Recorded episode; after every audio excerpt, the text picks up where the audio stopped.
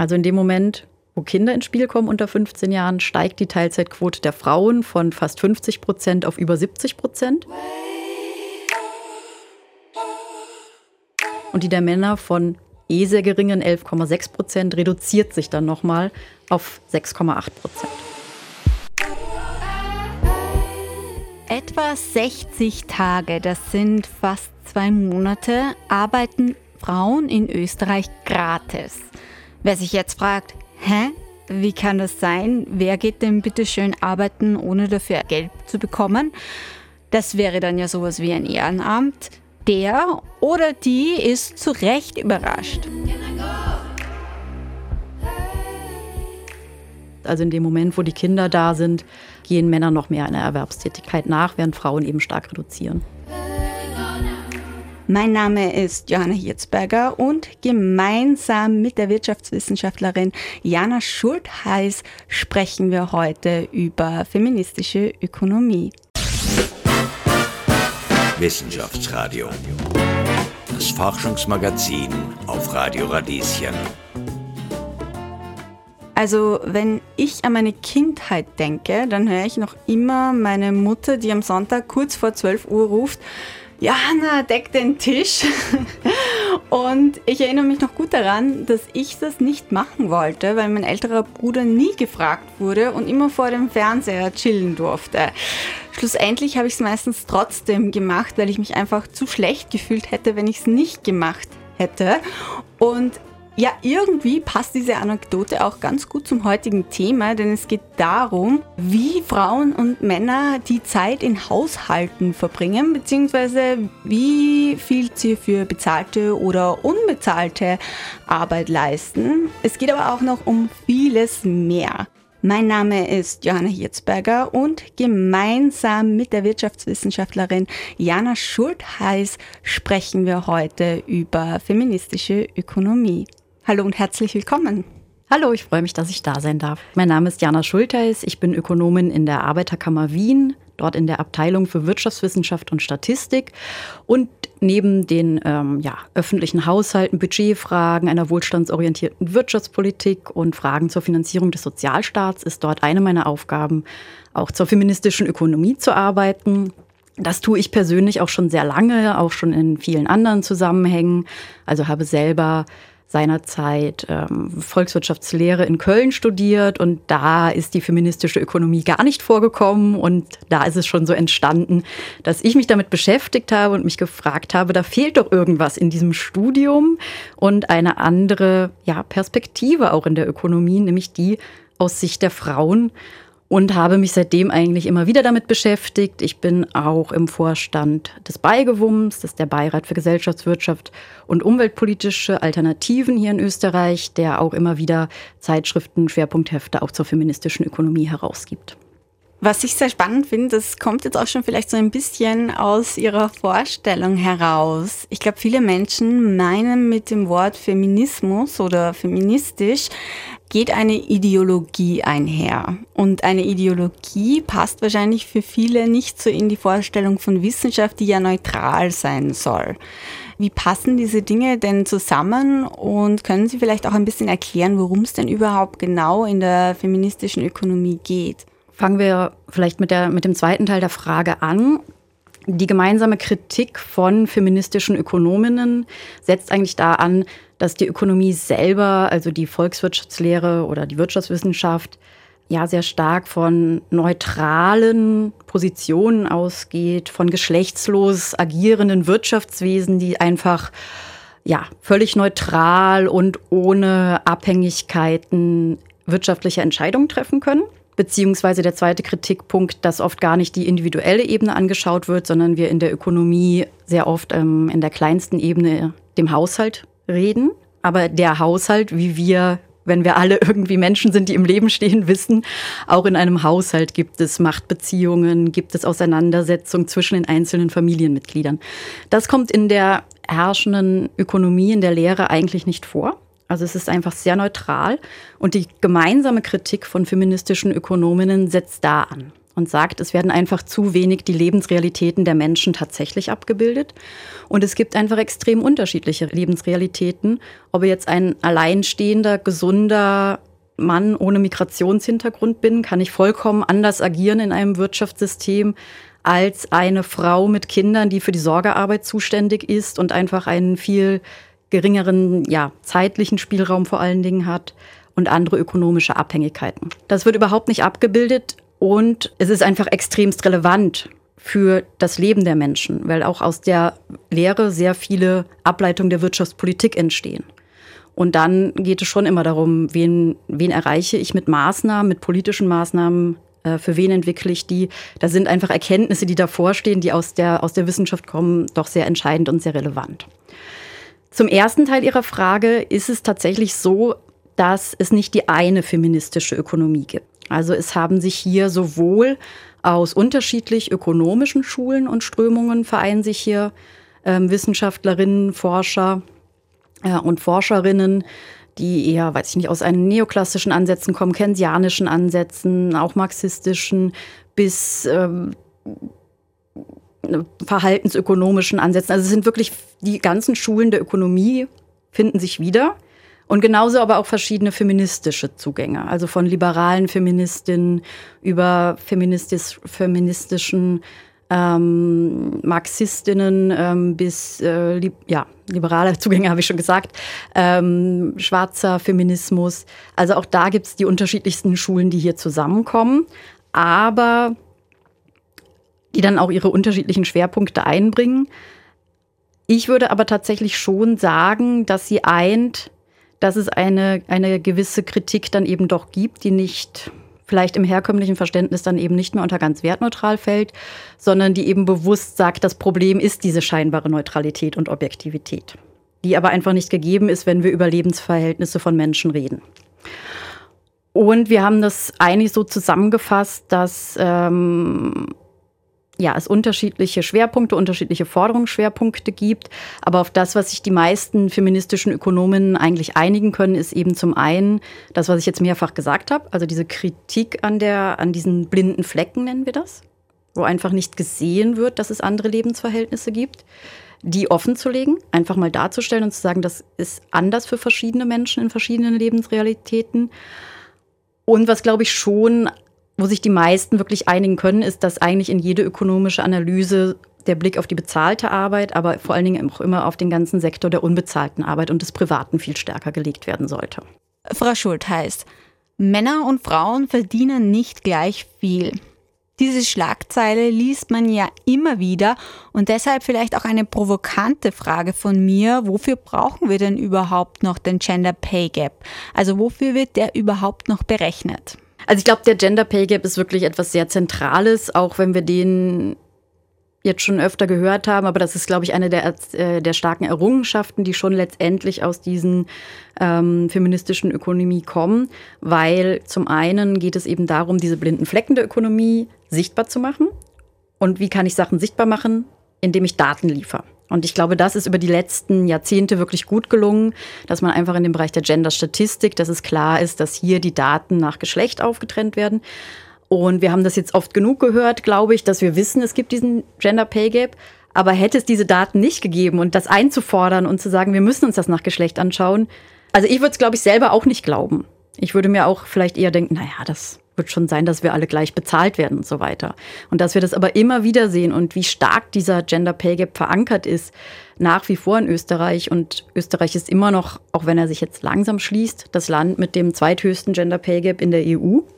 Also das ist sicher ein, ein großes Thema für die, für die Frauen in Österreich. Und auch daran hängen ja viele andere Themen, oder? Weil wenn ich in einem Umfeld lebe, in dem es kaum Kinderbetreuungsmöglichkeiten gibt, gehe ich wahrscheinlich eher in Teilzeit, um auf die Kinder aufzupassen und mein Mann geht Vollzeit arbeiten. Ja, ganz genau. Also wenn ich als Familie natürlich auch vor den Fragen stehe, wer jetzt wieder arbeiten geht und in welchem Ausmaß und ich natürlich mir mein Familienleben finanzieren möchte, dann ist die Entscheidung einfach sehr oft, dass derjenige, der mehr verdient, auch mehr arbeiten geht, um das Haushaltseinkommen halt zu maximieren. Also das sind sicher sehr rationale Entscheidung, die eine Familie da trifft, auch wenn es vielleicht anders äh, gewollt wäre oder eine andere Aufteilung vielleicht erwünschter wäre. Aber ja. Erinnert ihr euch noch an euer erstes Geld, euer erstes Gehalt? Als ihr zum ersten Mal unabhängig vom Taschengeld eurer Eltern etwas kaufen konntet? Ich weiß, bei mir waren es Konzertkarten für das Frequency Festival. Ich habe mich frei und unabhängig und selbstbestimmt gefühlt, weil ich mir von meinem selbstverdienten Geld diesen Wunsch verwirklichen konnte. Das ist jetzt nur ein banales Beispiel, aber Geld bedeutet in vielen Fällen Unabhängigkeit und Möglichkeiten. Das ist auch in der kleinsten wirtschaftlichen Einheit wichtig, also dem Haushalt. Die feministische Ökonomie beschäftigt sich mit den Machtdynamiken, die in dieser kleinsten Einheit stattfinden, also innerhalb von Haushalten. Ein wichtiger Aspekt der Wirtschaftswissenschaften der zuvor übersehen wurde. Mein Name ist Johanna Hirzberger und bei mir zu Gast im Studio ist die Ökonomin Jana Schultheiß. Frau Schultheiß, welche wirtschaftlichen Abhängigkeiten oder Dynamiken kann man denn in Haushalten erkennen? Also das ist so dieses ganze auch ökonomische Abhängigkeit, also was passiert in einem Trennungsfall? Bleibe ich vielleicht auch als Frau in einer unglücklichen Beziehung, weil ich aber ökonomische Abhängigkeiten habe? Bin ich vielleicht in meiner Haushaltskonstellation nicht armutsgefährdet, aber wäre es alleine schon, weil ich eben auch lange weniger verdient habe sowieso und dann noch in Teilzeit war? Dieses ganze Thema auch Altersarmut, was aus solchen Sachen entstehen kann von Frauen. Und diese Aushandlungsprozesse genau. Wer geht in Teilzeit, wenn die Kinder da sind? Und so verfestigen sich natürlich auch solche ökonomischen Abhängigkeiten über den Lebensverlauf von Frauen. Wenn ich jetzt an Gespräche in meinem sozialen Umfeld denke, wo viele Paare sind, wo es zum ersten Mal darum geht, man arbeitet, man verdient Geld, aber es ist nicht gleich, eben auch aus Gendergründen. Trotzdem zahlt man gemeinsam Miete. Wie teilt man es sich auf? Macht man es 50-50 oder passt man es irgendwie in Prozenten an? Also das wäre ja so ein Beispiel von, wie man da privat äh, das ausgleichen kann, was in der Gesellschaft vielleicht schon vorbelastet daherkommt. Ist man dann selber schuld, wenn man nicht auf die Idee kommt, dass man das halt selber auch vielleicht ausgleichen kann innerhalb der Paarbeziehung oder des Haushaltes? Selber schuld ist eine große Frage. Also ich sehe es schon immer provokant. tatsächlich viel über gesellschaftliche Strukturen. Also zum einen ähm, Strukturen, in denen wir groß werden. Also die, das Beispiel, was Sie auch eingangs gebracht haben mit wer deckt den Mittagstisch, ähm, wer hilft im Haushalt. Es gibt da auch schon Erhebungen, dass sich das Taschengeld schon unterscheidet bei Mädchen und Jungs. Und dann sind es für mich schon sehr stark die politischen Rahmenbedingungen, die gesetzt werden. Also zum einen geht es sehr stark um die Frage äh, der Kinderbetreuung natürlich. Wie haben wir öffentliche Kinderan äh, Kinderbetreuungsangebote? Sind die ganztags offen? Sind die vereinbar mit einer Vollzeiterwerbstätigkeit für beide? Aber auch jetzt, wenn Fragen, wenn keine Kinder da sind, ähm, geht es natürlich auch darum, als Gesellschaft dass äh, Frauen- und Männerbranchen beispielsweise einfach sehr unterschiedlich bezahlt werden und wir immer da noch sehr traditionelle Bilder und Verständnisse haben, die sich einfach dahinter abbilden. Ähm, bin ich jetzt eher in einem traditionellen Frauenberuf oder in einem traditionellen Männerberuf und werde da einfach doch recht unterschiedlich bezahlt. Mhm. Und traditionelle Frauen- und Männerberufe sind ähm, Tätigkeiten, die dann eher einem Geschlecht zugeschrieben werden, wie zum Beispiel ähm, Frauen sind in dieser Vorstellung fürsorglicher, also arbeiten sie häufiger in der Pflege und das ist eine Eigenschaft, die dadurch, dass es auch zu Hause übernommen wird, unbezahlt, ähm, bezahlt man es am Arbeitsmarkt vielleicht auch weniger als eine andere Tätigkeit. Kann man das so zusammenfassen? Oder wie würden Sie das nochmal übersetzen und zusammenfassen? Ja, ich glaube tatsächlich, dass es so entstanden ist vor so mhm. einem Hintergrund, ohne ihn jetzt für richtig zu empfinden. Aber ich glaube tatsächlich, dass es äh, genau, dass es aus diesem Bereich kommt. Also dass wir einfach alles, ja, die Arbeit mit Menschen, Soziales, Kinderbetreuung, Sozialarbeit, ähm, Pflege, wie Sie gesagt haben, ganz wichtiger Bereich, einfach immer noch dann weniger wert in Geld ist als Berufe, die mit, ja, mit Technik, mit Wissen assoziiert werden. Wir haben schon über die wirklich kleinste Einheit, würde ich sagen, also das Individuum innerhalb des Haushaltes gesprochen. Ähm, welche Möglichkeiten gibt es denn jetzt, wenn man sich dieser Strukturen bewusst macht, persönlich auch für sich einen Unterschied zu machen? Gute Frage, die gar nicht so einfach zu beantworten ist weil es, glaube ich, nicht darum geht, dass man jetzt alle Frauen immer nur dazu bringt, dass sie so sein sollten wie die Männer, sondern dass es darum gehen muss, dass sich Gesellschaft insgesamt verändert. Und ich glaube, das ist auch wieder eben was, wo wir dann wieder stärker auf der feministischen Ökonomie-Seite sind, also wo wir dann eben überlegen, welche Strukturen müssten sich verändern, damit Frauen und Männer mehr Möglichkeiten haben, eben das zu tun, was sie möchten, bestenfalls, äh, aber eben keine Nachteile vor allen Dingen entstehen durch Bezahlung und so weiter. Da sind wir ganz stark eben bei den schon genannten Themen. Kinderbetreuung ist ein Riesenthema. Kann ich die Kinder so unterbringen, dass ich weiß und auch guten Gewissens, dass sie qualitativ hochwertig betreut sind, dass sie gerne in eine Kinderbetreuung gehen oder später auch in eine Ganztagsschule, dass ich mich auch im Beruf verwirklichen kann, da auch eben Vollzeit oder auch zumindest mit einer höheren Teilzeit arbeiten kann. Es sind ähm, die Aufwertung der, der sogenannten Care-Berufe, also dass die Berufe, die jetzt einfach so mit diesem weiblich oder Frau assoziiert werden und schlechter bezahlt werden als andere Berufe, die aber einfach ja die extrem wichtigen Berufe auch für eine Gesellschaft einfach sind. Also wir diskutieren das jetzt auch immer wieder, wie äh, welche Probleme wir in der Pflege eigentlich haben. Und das ist ja etwas, wo wir eigentlich als Gesellschaft insgesamt dran arbeiten sollten, wenn wir ein, ein gutes Leben anstreben für alle Menschen und auch im Alter, dass diese Berufe einfach aufgewertet werden und dass sie mehr Menschen sie auch einfach auch lieber machen. Und das hat viel mit Bezahlung zu tun, das hat aber auch viel mit Anerkennung äh, so weiter zu tun. Und das sind, glaube ich, wichtige Punkte. Mhm. Wie sieht es denn jetzt in der Arbeitsmarktstatistik aus mit dem Gender Pay Gap? Gibt es da ein paar Zahlen, wie man das verorten kann? Genau, also auch da sind wir, ähm, die, die Gender-Statistik ist extrem wichtig und e, um eben diese blinden Flecken nicht mehr blind zu machen, sondern die Augen zu öffnen und zu sehen, oha, da gibt es doch sehr große Unterschiede. Und der Gender Pay Gap ist, glaube ich, somit der bekannteste. Da kursieren ja immer sehr viele Zahlen. Und die sind auch alle richtig, muss ich dazu sagen. Es ist manchmal etwas verwirrend, aber da geht es immer darum, was schauen wir uns an. Die bekannteste Zahl ist eigentlich der Indikator, der mit uns mit anderen ähm, europäischen Ländern vergleichbar macht. Das sind dann eben diese 18,8 Prozent. Also das muss man sich auch schon, finde ich, immer wieder auf der Zunge zu gehen lassen, dass Frauen in Österreich 18,8 Prozent weniger verdienen als Männer. Und da reden wir in dem Fall nämlich von den ähm, Bruttostundenlöhnen. Das heißt, auch hier kann man dieses Argument der Teilzeit nur sehr gering drin sehen. Also es ist wirklich die Bezahlung pro Stunde. Genau, also ist, wir haben auch deutlich höhere Gender Pay Gaps. Äh, es kursiert immer wieder die 35 oder 36 Prozent. Das sind die Bruttojahreseinkommen aller Frauen und Männer in Österreich. Also da wird der Unterschied noch größer. Es kommt wirklich immer darauf an, was ich mir anschaue. Also da in diesem Fall ist zum Beispiel der Aspekt der Teilzeit mit drin, weil ich mir wirklich nur die reinen Jahreseinkommen anschaue. Ich glaube, deshalb ist dieser Brutto-Stunden-Vergleich auch nicht ganz schlecht, weil äh, da dieses Argument, ja, so viele Frauen arbeiten in Teilzeit, ähm, nicht mehr mit reinfällt. Teilzeit ist aber auch ein Argument, wenn wir jetzt eh sagen, wir reden über den Arbeitsmarkt. Also das ist auch etwas, was in Österreich recht auffällig ist. Also Frauen in Österreich haben mittlerweile eine Teilzeitquote von eigentlich ja, 50 Prozent, kann man sagen. Das ist im europäischen Vergleich auch sehr hoch. Also der Schnitt in der EU liegt bei knapp 30 Prozent. Also das ist auch etwas sehr Österreich-spezifisches, dass die Frauen hier einfach deutlich Arbeitszeit reduzieren. Und ganz auffällig wird es wirklich, wenn Kinder da sind. Also dieser Aspekt, der ist immer wieder da. Können wir auch gleich nochmal drüber reden, über die Frage der, der unbezahlten Arbeit, wie die verteilt ist.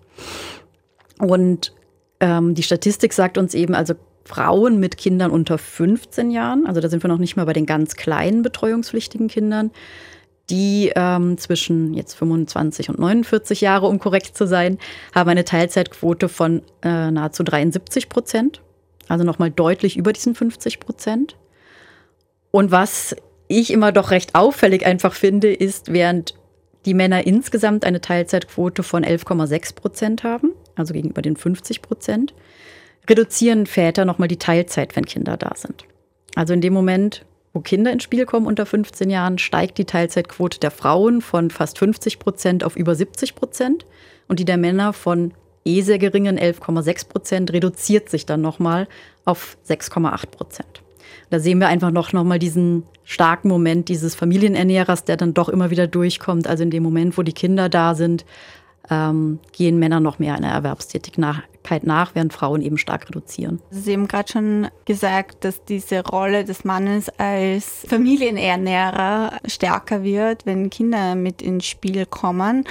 Da dazu passt ja auch, dass die Zahl der Väterkarenzen ja auch nicht so steigt, wie man sich das vielleicht sogar politisch gedacht hätte.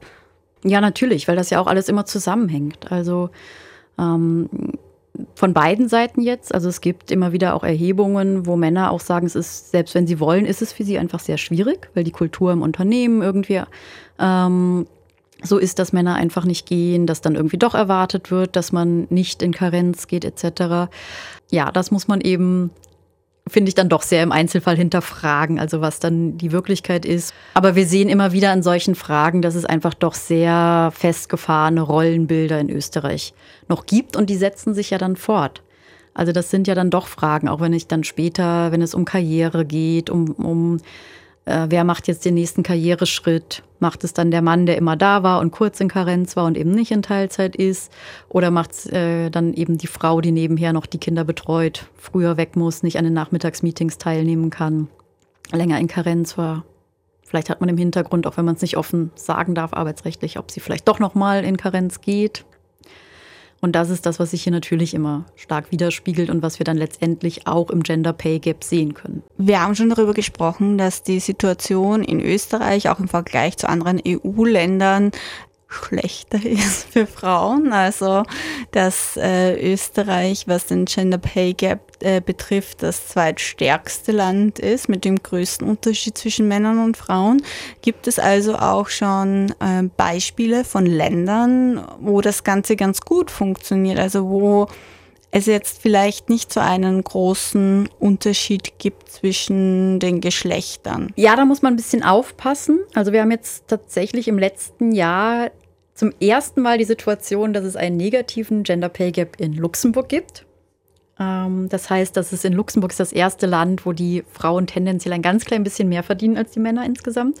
Wobei er sehr marginal ist. Also man kann auch eigentlich sagen, es ist da jetzt wirklich ausgeglichen. Das hat allerdings auch mit dem sehr spezifischen Arbeitsmarkt in Luxemburg zu tun. Also dass da auch sehr viele hochqualifizierte Frauen einpendeln ähm, ja, in diese Arbeitsmarktstrukturen in Luxemburg. Insgesamt schließt sich der Gender Pay Gap, auch in Österreich, aber halt sehr, sehr, sehr, sehr langsam. Ähm, dann muss man aber auch wiederum aufpassen, dass man es auch immer im Zusammenhang mit der erwerbstätigen Quote sieht. Da sind wir zum Beispiel im Bereich, ähm, das Land mit dem zweitgeringsten Einkommensunterschied ist, glaube ich, Rumänien, was man vielleicht jetzt nicht als erstes vermuten würde. Und dann muss man aber immer schauen, also dass Oft haben Länder, die eine eher geringe Frauenerwerbsbeteiligung haben, auch einen geringeren Gender Pay Gap. Das hängt damit zusammen, ob ich jetzt Pflege- und Kinderbetreuung ganz privat zu Hause mache. Dann habe ich weniger Frauen, die arbeiten, also erwerbstätig sind. Aber die, die erwerbstätig sind, sind dann in höher qualifizierten Berufen tätig, höher qualifizierten und besser bezahlten Berufen tätig. Und dadurch ist der Gender Pay Gap nicht so hoch. Also wenn ich in einem Land bin, das eben dann doch auch Kinderbetreuung und Pflege ähm, aus der Familie herausgeholt hat, Berufe geschaffen hat, wo Menschen arbeiten, aber hier eher geringere Löhne zu finden sind, die dann wiederum den gesamten Gender Pay Gap ein bisschen ähm, ja, größer werden lassen. Also das muss man schon immer auch zusammendenken. Wir haben gerade über Rumänien gesprochen, aber gibt es jetzt auch andere Beispiele, wo man wirklich sagen kann, das hat sich schneller geschlossen, weil politische Maßnahmen getroffen wurden, die ähm, die Situation von Männern und Frauen ausgleichen, begünstigen am Arbeitsmarkt? Also dann sind wir vielleicht eher wieder bei den klassischen Ländern, die einen sonst sofort einfallen würden, nämlich die skandinavischen oder nordischen Länder, die einfach da viel mehr Bewusstsein einfach in der Politik haben für diesen, diese Fragen die insgesamt ja dann doch auch über die Jahre weniger konservative Strukturen in den Gesellschaften haben, die sehr viel daran gearbeitet haben mit der Kinderbetreuung, ähm, also dass man wichtige Sitzungen in einem Job nicht mehr am Nachmittag macht, weil eben auch Frauen und Männer ihre Kinder abholen müssen und einfach andere Sorgejobs haben. Es sind ja nicht immer nur die Kinder, es sind ja auch oft ältere Menschen, die zu pflegen sind oder auf die zu achten ist oder für die etwas erledigt werden muss.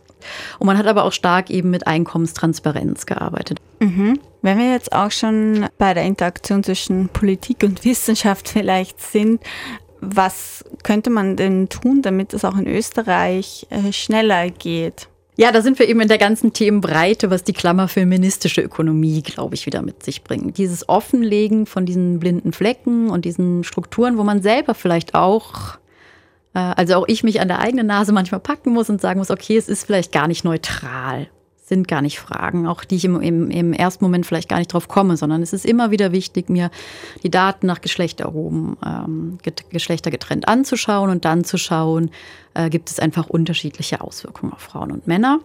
Und ich halte es eben für ganz besonders wichtig, dass man sich einfach auch mit Themen, die jetzt politisch auf einen zukommen oder die einfach gegeben sind, eben auch da stärker mit beschäftigt und hier den Austausch zwischen Wissenschaft und Wirtschaftspolitik hinbekommt und jetzt sowohl thematisch als auch auf einer persönlichen Ebene.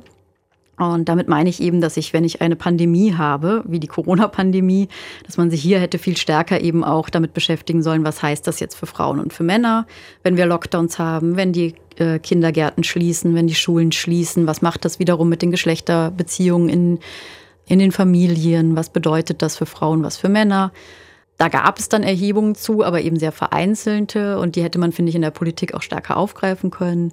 Wir haben das Thema der Inflation jetzt oder der Teuerungskrise, wo man in den Daten zuerst vielleicht meint, äh, dass die Teuerungskrise Frauen und Männer gleichermaßen betrifft, weil wir hier üblicherweise von Konsumerhebungen ausgehen, wo wir uns sowas anschauen und da wieder der Haushalt die kleinste Ebene ist. Also wir schauen uns an, wie die Teuerung auf verschiedene Haushalte dann äh, wirkt und sehen aber nicht, wie die Geschlechterverhältnisse in den Haushalten sind. Und Kolleginnen von mir, die eben auch aus dieser feministischen Ökonomie kommen, haben sich das dann nochmal genauer angeschaut und dann sieht man in, in detaillierteren Datenanalysen doch wieder, dass besonders eben Alleinerziehende oder Frauen, die von Altersarmut betroffen sind, äh, nochmal besonders unter dieser Teuerung leiden. Hier hätte man spezifischer hinschauen können, dass man eben diese Menschen dann nochmal mit politischen Maßnahmen anders entlastet. Wir haben jetzt auch in der Klimakrise eine sehr starke Verknüpfung von diesen Fragen. Ja, da trifft es sich in der Theorie halt, dass man sagt, das Wirtschaftssystem, in dem wir leben, das kann eigentlich auch nur funktionieren, indem Natur ausgebeutet wird, also natürliche Ressourcen ausgebeutet werden. Aber es kann auch nur funktionieren, indem Menschen, in dem Fall überwiegend Frauen, halt eine sehr starke unbezahlte Arbeit leisten, verrichten, für die sie nicht bezahlt werden. Aber nur so kann das Wirtschaftssystem auf Dauer funktionieren, weil Kinder müssen geboren, müssen erzogen werden, um dann überhaupt dem System wieder Arbeitskräfte zuführen zu können. Ja, und dass wir hier sehr starke Parallelen jetzt eben auch sehen. Das ist ein, ein eigener Forschungsstrang jetzt eigentlich schon, also eine feministische Klimaperspektive, ökonomische äh, wie man diese Doppelausbeutung eigentlich sieht und wie eben auch auf der anderen Seite Auswirkungen von, von der Klimakrise dann wiederum die Geschlechter trotzdem auch unterschiedlich treffen. Jetzt haben wir auch nur über Österreich geredet. Eigentlich müssten wir auch noch über die ganze Welt reden und wieder unterschiedliche Mensch, Menschen, Männer und Frauen, globalen Norden, globalen Süden. Das ist dann auch nochmal anders, wie sich das auswirkt.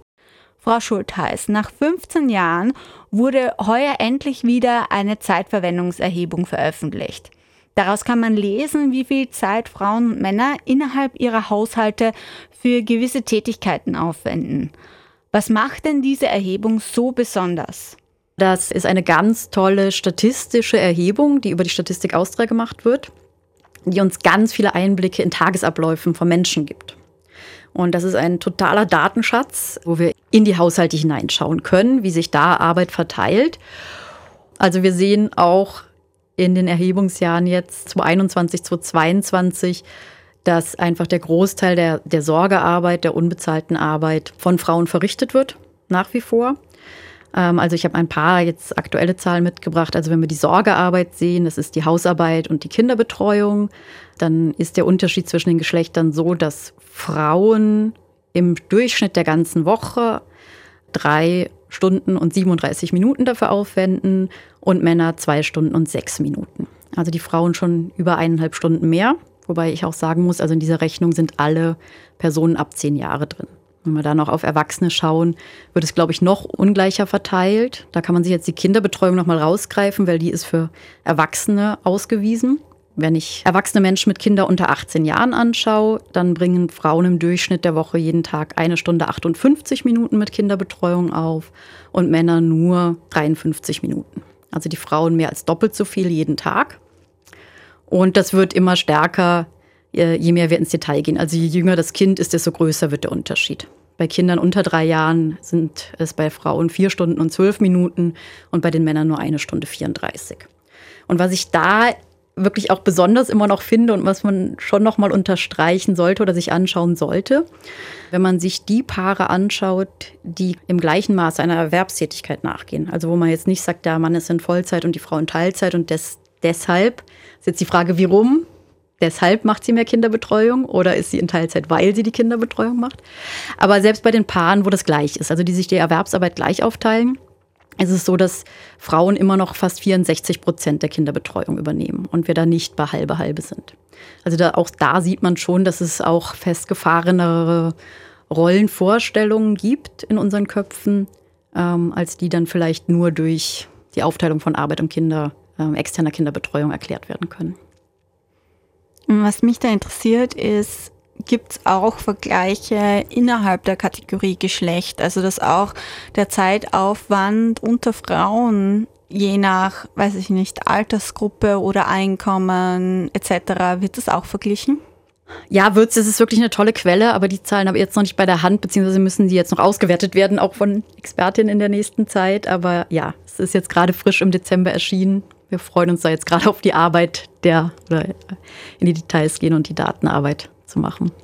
Was könnten solche Vergleiche grundsätzlich ähm, aussagen? Dass einfach diese unbezahlte Arbeit nicht vorkommt in ökonomischen Lehrbüchern der Lehre, der wirtschaftspolitischen Handlungen, sondern dass einfach nicht daran gedacht wird, dass Arbeit mehr ist als Erwerbsarbeit. Und wir aber immer schauen müssen, wer welche Zeitressourcen am Tag hat wer welche Abhängigkeiten hat, wer wie frei eigentlich agieren kann und äh, Entscheidungen treffen kann für sich und sein Leben oder wo einfach Abhängigkeiten gegeben sind, die nicht abgebildet werden. Ich würde gerne noch einmal darüber sprechen, wo es denn vielleicht momentan noch blinde Flecken in der Wissenschaft gibt, dadurch, dass wir hier auch im Wissenschaftsradio sind. Können Sie da welche benennen? Einerseits vielleicht sogar innerhalb der feministischen Ökonomie, aber vielleicht auch noch in Bezug auf Geschlechterrollen in der Ökonomie allgemein? Ich muss meine Antwort fast dreiteilen. Also kurz anreißen möchte ich schon, dass die Ökonomie insgesamt, also als Lehre, als Wissenschaft, einfach immer auch noch selber sehr patriarchal ist. Also wir sehen da an Wissenschaftseinrichtungen auch wirklich immer noch sehr große Geschlechterunterschiede in wie viele Frauen, wie viele Männer ähm, studieren, erreichen dann aber auch eben Doktoratstellen und Professuren später. Also da ähm, ist die Volkswirtschaftslehre oder die Ökonomie sicher kein Best-Practice-Beispiel, sondern da, also selbst da haben wir immer noch äh, sehr große Unterschiede. Ähm, nun ist es so, dass ich jetzt nicht gleichsetzen wollen würde, dass ich sagen würde, nur weil mehr Frauen dort sind, müssen sich auch zwangsweise mehr Frauen mit frauenpolitischen oder frauentheoretischen Themen beschäftigen. Aber es ist natürlich schon so, dass es, äh, es Einfluss aufeinander hat. Also wenn ich jetzt eine Wissenschaft habe, die doch sehr stark patriarchal immer noch funktioniert, wo ich auch Diskriminierungsmechanismen immer noch finde, wird es jetzt nicht unbedingt leichter, ähm, dass sich da diese Themen irgendwie, ähm, ja, sich stärker durchsetzen würden, würde ich jetzt behaupten. Äh, das sehen wir doch immer wieder. Also auch da ähm, gibt es eben diverse Untersuchungen, Erhebungen zu, dass es Frauen, dass es für Frauen einfach schwieriger ist, in der Ökonomie Karriere zu machen.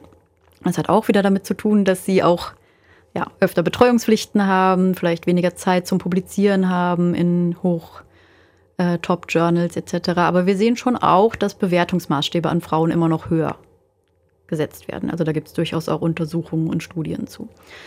Das ist das eine. Das zweite ist eben dieses, es fehlen einfach schon Professuren dezidiert in Österreich zum Thema feministische Ökonomie, also wie das auch in äh, Methodenforschung ähm, ja, sich weiterentwickeln könnte, wie auch diese unterschiedlichen Stränge theoretisch oder auch wissenschaftsgeschichtlich aufgearbeitet werden könnten äh, als solche. Aber das Wichtigste oder wichtig wäre eben auch, dass diese feministische Perspektive der Ökonomie äh, insgesamt in die Wissenschaft einfließt. Also eher auch dann nochmal, dass es kein zusätzliches Fach nur ist, sondern eben auch, dass es in den Mainstream hineinfließt. Also dass ich eigentlich immer schauen muss, welche unterschiedlichen Lebensrealitäten ähm, habe ich hier. Finde ich hier vor. Und das Wichtige eben für mich ist eben, dass Ökonomie einfach eben doch sehr stark am immer wieder diesen Austausch in die Wirtschaftspolitik hat. Einerseits durch Ökonominnen, die Politikerinnen beraten, äh, auf der anderen Seite aber eben auch, dass wir tagesaktuelle Themen haben, wie zuletzt jetzt eben einfach die, die Inflation, die Teuerungskrise, aber auch die Pandemie und ihre sozialökonomischen Auswirkungen. Ähm, dass es hier einfach sehr wichtig ist, dass auch seitens der Wissenschaft da sehr schnell Studienerhebungen stattfinden und der Blick eben weitergeht oder tiefer geht auf die Lebensrealitäten immer wieder. Wir sind jetzt da eigentlich am Ende der Sendung angelangt. Was wäre denn noch wichtig, den ZuhörerInnen mitzugeben? Wir müssen diese blinden Flecken sichtbar machen. Dazu brauchen wir Daten, dafür brauchen wir Statistiken, dafür brauchen wir ein Bewusstsein, dass es immer noch ein großes Thema einfach ist. Und immer dieser Zusammenhang zu, es geht wirklich um das Leben, die Lebensumstände, die Lebensrealitäten der Menschen. Auf die hat das einen klaren Einfluss und eben dann auch auf die Wirtschaftspolitik. Ein Thema, was wir jetzt noch nicht gestreift haben, aber was dann tatsächlich relativ oder sehr entscheidend ist für das, was passiert, ist das Thema Gender Budgeting beispielsweise. Also da gäbe es in Österreich sehr gute Möglichkeiten. Man sagen würde, das öffentliche Budget, also der Staatshaushalt, muss stärker darauf hinwirken, dass Gleichstellung tatsächlich stattfindet. Also da waren wir in Österreich einmal sehr weit und das hat sich schon auch aus diesen feministisch-ökonomischen Zusammenhängen entwickelt dass wir tatsächlich das Land waren, das Gender Budgeting aktiv ins Bundesverfassungsgesetz bekommen hat. 2009, das ist dann 2013, glaube ich, wirksam geworden.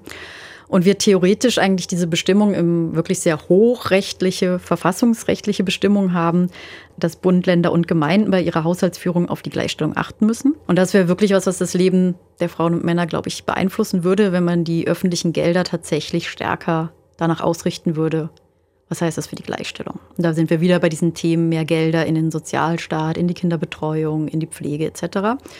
Zum Abschluss noch, was würden Sie sich für die Zukunft wünschen?